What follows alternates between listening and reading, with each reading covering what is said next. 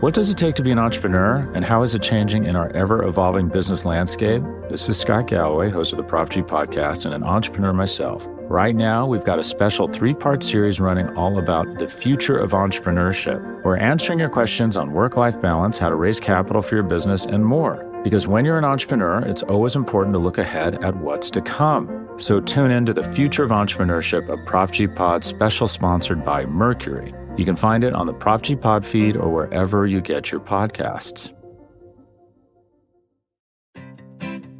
Support for this show comes from Slack. You're a growing business and you can't afford to slow down. If anything, you could probably use a few more hours in the day. That's why the most successful growing businesses are working together in Slack. Slack is where work happens, with all your people, data, and information in one AI powered place. Start a call instantly in huddles and ditch cumbersome calendar invites.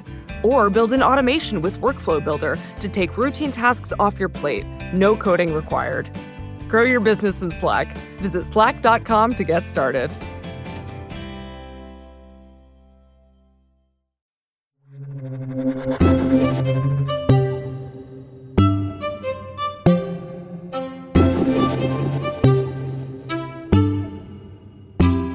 There's been a lot of talk lately about how heroic our essential workers are, the people working in factories or stocking shelves or delivering our mail. But in the before times, a lot of that adoration was reserved for emergency workers. And it's no surprise when, when I think about how heroic EMT workers are, I'm thinking about this moment right now, the coronavirus, where we've seen it time and time again.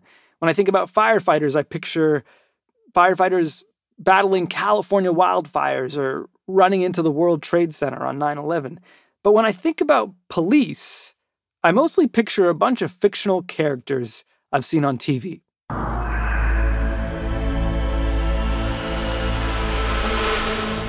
Every Friday night when my brother and I were growing up, we'd watch Homicide Life on the Street with our parents, which maybe we were too young for, but that's another story. If you've never seen it, it's a gritty police drama that revolved around Baltimore homicide detectives. It presented them as flawed, complicated people, but their work always came first. There was nothing more important than booking the bad guy. In recent weeks, there's been a lot of reflection about how the cops are portrayed on TV and whether or not it's problematic. The reality TV show Cops, which has been glamorizing police work for over 30 years, was canceled this week. It's been criticized for years for overemphasizing crimes by black and brown people, and now people are wondering what'll happen to the countless TV dramas about cops. Will they get canceled too? Will they adapt to this moment? Will they pretend the reckoning that's taking place across the country never happened? On today's show, we're going to try and figure it out with the help of a guy who writes a cop show on TV and Alyssa Rosenberg, who writes about culture for the Washington Post. I asked her how far back cop shows on TV go. Really, really, really far. But to be fair, it all started with a silent picture. And this is from the teens and 20s. Buster Keaton makes uh, an early movie called Cops that is very critical of the police and is concerned about sort of overreach and wrong suspects being identified. So there's this early sort of skepticism of the police that shows up in pop culture where they're either sinister or ridiculous. And that is something you gradually see sort of leach out of the culture as folks who are making these shows realize that cops are really compelling characters. And police departments have often been glad to acquiesce in this because they get free advertising and not just free advertising, but you know, ongoing storylines that make people feel attached to their institutions. They don't have to pay for them. It's the greatest recruitment scheme in history, at least in the history of American popular entertainment.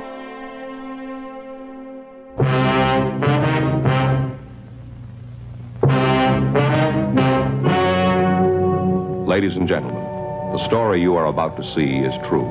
The names have been changed to protect the innocent. The person who really kind of pioneered this formula for having Hollywood and police departments work together is Jack Webb, who created Dragnet. This is the city. Los Angeles, California. I work here. I'm a cop. The cops in Dragnet are, you know, competent, they get their man, they're concerned about the community, and they're really good at their jobs. And that template has never really wavered. And Webb got the collaboration he needed by essentially enlisting the LAPD as a partner. And then you start to see the genre really get reinvented to a certain extent in the 80s and 90s with more psychologically complex shows like Homicide, Life on the Street, and NYPD Blue. You think I'm a racist? you're rubbing my nose in it here a little bit? Let me tell you something, Ted. I'm entitled to my feelings and my opinion, so long as I do my job the right way. And then Dick Wolf, his Law and Order shows does start to bring attention to the specific problems of sex crimes and how the police investigate them or don't investigate them terribly well. In the criminal justice system, sexually based offenses are considered especially heinous. In New York City, the dedicated detectives who investigate these vicious felonies are members of an elite squad known as the Special Victims Unit. These are their stories. And then, you know, in the sort of so called golden age of television, you have two shows about cops, one of which everyone likes to talk about endlessly, which is The Wire. Pandemic. Pandemic. Pandemic. Pandemic. Which is, of course, great and um, innovates by placing the police in juxtaposition to a lot of other institutions that have similar issues of bureaucracy and sclerosis and corruption. And so the genius of The Wire is that it kind of dares to treat the police as yet another bureaucracy that can be examined using sort of all the same tools. And then The Shield, which where the innovation I think is really to make the cops the anti-heroes and to focus not broadly the way The Wire does, but narrowly on the contest between two sets of cops for essentially control of policing in this one precinct. And so the ending of The Shield in particular has really stuck with me as an argument about how difficult reform is.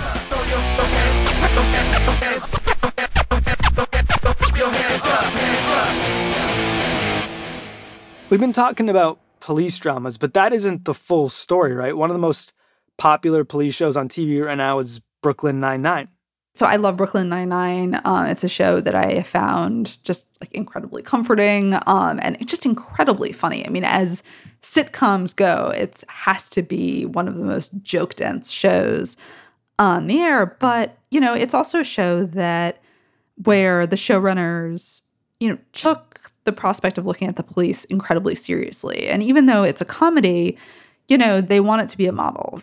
They want it to be the story about sort of what policing can be. I'm not saying anything. Look, punk, there are two ways we can do this the easy way or the hard way. Tell them what the hard way is, boss. Well, first, Stephen, we're going to fill out Form 38E-J1 stating noncompliance. We send it to the DA, but do they process it right away? No, because they're overwhelmed, because Deborah's on maternity leave. So your court date won't be set for six or eight weeks, and even then, you're going to have to block out the whole day because they don't give you a specific time.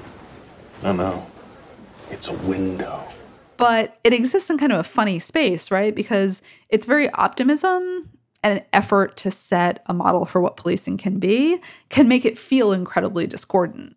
Tell me more about that discordance. How do cops on TV generally differ from those who police our towns and cities? In totality, I would say there are a couple of messages that come through really clearly. One is that the police are very effective. And if you look at the numbers of, you know, the number of crimes in various categories where a suspect is arrested or identified, you know, the numbers are just often really low. The idea that roughly 40% of homicides, those cases aren't cleared, I think that is not something that shows up in American pop culture. You know, if you go to property crimes, um, in some cases, less than 20% of those crimes are cleared. And so these shows suggest that the police solve a lot more crimes than they actually do. Second, they broadly, and this is not universally, but broadly, provide the sense that um, cops, part of that efficiency and efficacy is that there aren't bad police shootings, that there are police shootings where people feel grief or ambivalence, but not like the death of Philando Castile, where you have someone just panic and shoot into a car. That's just not something that shows up in pop culture. So, Alyssa, you wrote this argument in the Washington Post saying that it's a great time while a lot of Hollywood shoots are on pause for COVID for studios to take a moment and rethink how they depict the police. Why is that? Well, and to a certain extent, this is me trying to get at a corporate hypocrisy argument. I'm sure you, like all of us, has gotten an email from like every company who has ever had your email address being like, you know, I like emailing you from Alice's Tea Shop in New York, and like we sell really great scones, and we hope you support us through the pandemic. But most importantly, like Black Lives Matter. but much more so than many other industries, Hollywood can do something about that. I mean, if you're NBC and you want to directly contribute to the fight to have a different kind of policing in America, you have an entire night of programming that's like Dick Wolf's Chicago shows or Law and Order iterations. Like entertainment companies have much more direct power to shape the conversation about policing in America. And so I I love cop shows. I wouldn't have spent this much of my career watching police stories if I didn't find them just really dramatically satisfying and interesting. And so to a certain extent, like I don't want cop shows to go away. They're great, they're engaging, but you know, this is a corporate put up or shut up moment.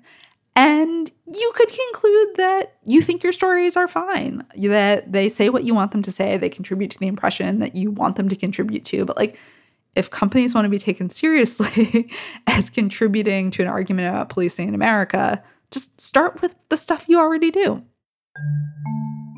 Look at whether you are commissioning and airing work that lives up to the ideals that you say you want to express in your work. That's it. It's not that hard.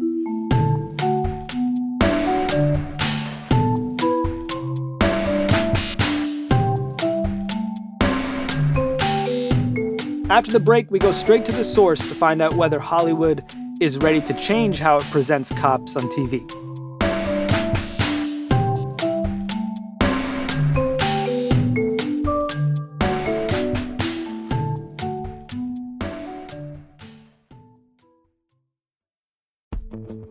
Vacations can be tricky.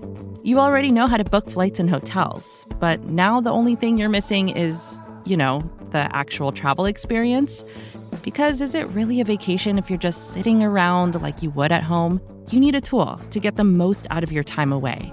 That's where Viator steps in. You can book guided tours, activities, excursions, and more in one place to make your trip truly unforgettable. Viator has over 300,000 travel experiences to choose from. Everything from simple tours to extreme adventures and all the niche, interesting stuff in between so you can plan something that everyone you're traveling with will enjoy. Real traveler reviews give the inside scoop from people who already been on the experiences you're considering, so you can plan with confidence. Free cancellation helps you plan for the unexpected, and 24 7 customer support means you can travel worry free. Download the Viator app now and use code Viator10 for 10% off your first booking in the app. Find travel experiences for you. Do more with Viator.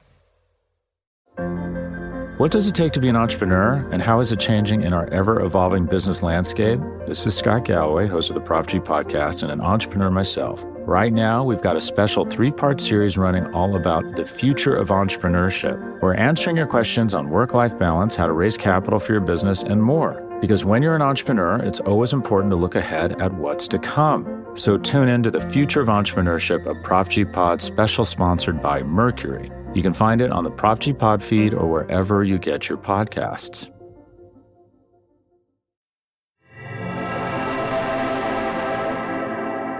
Like a lot of us, Aaron Rahsaan Thomas grew up watching cops kick ass and take names on TV. My earliest memory of cops on TV were some of the kind of the, the popcorn shows of the late 70s, early 80s. You know, things like Starsky and Hutch.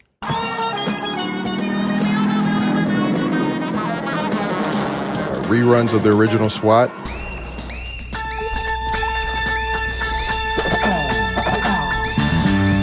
And then eventually the kind of the start of prestige cop shows. Hill Street Blues was a staple in, in my household. Uh, the theme music was one of the first scores on TV that I really admired.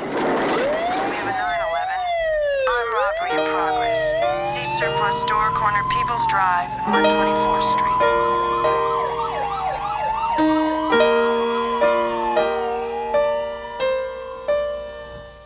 I still remember even the rain soaked images that we saw uh, on the original opening for Hill Street Blues that those were the first impressions on, on my interpretation of uh, police officers on TV. Unlike a lot of us, Aaron grew up to run a TV show about cops. Even better, he got to reboot one of those shows he watched as a kid, SWAT. But it ended up being a movie about one shining example of a cop that made him want to write about them. Where the tide changed for me was when I went to see, uh, of all things, I went to see Robocop, the movie. What are your prime directives? Serve the public trust, protect the innocent, uphold the law. Within the first 10 to 12 minutes, the, the main character, who's a police officer, Murphy, gets shot to hell in a way that I've never seen anyone before or since get shot to hell. That imprinted on my brain as a kid. Oh, that's a very dangerous job in a way that I hadn't anticipated. I don't know if I want to do that, but I do admire the ability to write and to live vicariously through that prism. And so, funny enough, seeing that movie kind of dictated two things. One, I don't want to be an actual cop. Um, I think you know there's there's a specific personality and a specific type of courage that's required for that, and I have a lot of respect for that. But number two, the challenges of being a cop are very, very compelling. I would love to write about that. Aaron wanted to take a different approach, though, not just graphic violence or vintage morality tales. He wanted to make a show that reflected his own experience with the police as a black American. I always say my neighborhood had a love hate relationship with the police. There was love in that there were police officers around us. There was a police officer who lived in my neighborhood. There was a police officer who was you know, a bit of a mentor of mine in my church. You know, there were police officers known to be the ones who taught kids how to ride bikes and to throw spirals. On the other hand, you know, there were elements of policing that that affected us adversely. You know, when I was young, you know, my first adverse experience was a, a neighbor of mine, 12 year old kid who lived right next door, who had gone to a video arcade at a, at a local mall and ended up in a questionable situation with the police officer there and ended up getting shot in the head and killed. Aaron's written experiences like these directly into SWAT. I mean, certainly in the pilot of of SWAT, the very first A story that we work in um, in our series is a black kid, Raymond Harris, who was shot accidentally by the leader of our SWAT unit, who in that case is a Caucasian guy, Buck Spivey. Raymond doesn't die. Um, but in a way, the spirit of that event, and many others, by the way, that wasn't the the only. That was just the first that I remember. You know, inform almost every police story that I tell. At the core of our show is Daniel Hondo Harrelson, who's an African American cop, born and raised in South Los Angeles, um, who grew up with a complicated view of police officers, but chose to try to be part of the change through joining the Marines and then later the LAPD. If you want change, get out there and be the change. But at the same time, do it through a lens of a guy who's been on both sides of the Black Lives Matter, Blue Lives Matter debate and take that nuance and that understanding to interacting with uh, the community and also, at the end of the day, saving the day. Watching these protests, you know, you don't necessarily see SWAT teams out there, but you see a lot of police in SWAT looking gear out there blasting tear gas at protesters. At any point, did you feel nervous? Like, oh gosh, this is like the people I write a show about out there? Uh, yes. Up against the people I, I care about? Yes. Some of the most horrible images we're seeing are officers that look like our heroes on the show. To say that that that concerned me would be an understatement. Um, yes, the images are terrible, and that's something we shouldn't shy away from. That's something that our main character would recognize, and also recognize that those images make his job a thousand times harder. For every single graphic video or misappropriation of police force that you see, it makes the next police officer who's trying to do the job right or in a different way have to work that much harder just to be able to try to do the job effectively. And that to me is where a perspective of an African American SWAT officer might be different. When you heard cops got canceled this week, did you get nervous that they might cancel, you know, fictional cop shows too? I wouldn't say nervous. I think we've received tremendous. Oh, well, let me rephrase that. I would not say I was nervous once um, once uh, Cops was was canceled after 33 seasons, I believe. I was not nervous that scripted police shows would be canceled in connection with it. I'm a big believer in not being nervous about the things I cannot control. Um, what I do look at, you know, is always, you know, what what are the conversations that are going on around police, around community. I feel as though it would be a real service if we if we have an opportunity now to be able to to tell the stories that we are perfectly set up to do. I would argue that the intention of scripted television is never to really be realistic. I don't even think people tune in for that purpose. What you want it to do is to feel real. You want the emotions to feel real. But it's never going to be a realistic portrayal of the actual job. Um, people oftentimes want some type of satisfaction. It's a complicated world. When they tune into television, you know, they want to know if, you know, what type of verdict did we get, guilty or, or innocent, um, whether that's in one episode or over the span of episodes people tend to want some type of completion. You know, whereas in real life, you don't often get that. You know, people often want some type of clear statement and stance. Whereas in real life, you definitely don't get that. But we can offer questions and look to open up the conversation regarding is this the best way to do the job? And if it's not, what are better ways to do it?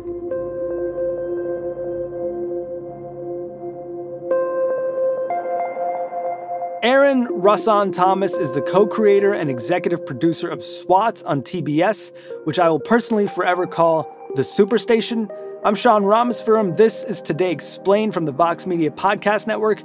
The Dream Team is Mooj Zadie, Efim Shapiro, Jillian Weinberger, Bridget McCarthy, Amina Al Sadi, Halima Shah, and Noam Hassenfeld, who does some music too. The rest of the music comes from the mysterious Breakmaster Cylinder. Cecilia Lay checks our facts, and Liz Kelly Nelson is Vox's editorial director of podcasts. A day or two ago, I let you know that we're going to make more kids episodes this summer and wanted to hear from people who are keeping groups of kids company this summer. Thanks to everyone who responded. And here's another request, this time for all the kids. We want to hear your questions about all the stuff we've been talking about on the show for the past few weeks the protests, racial justice, police reform. What have the kids in your lives been asking you? What questions remain unanswered? Have them record a voice memo and email it over to us today explained at vox.com, or they can call and leave a message at 202 688 5944. Again, that's 202 688 5944. Thanks.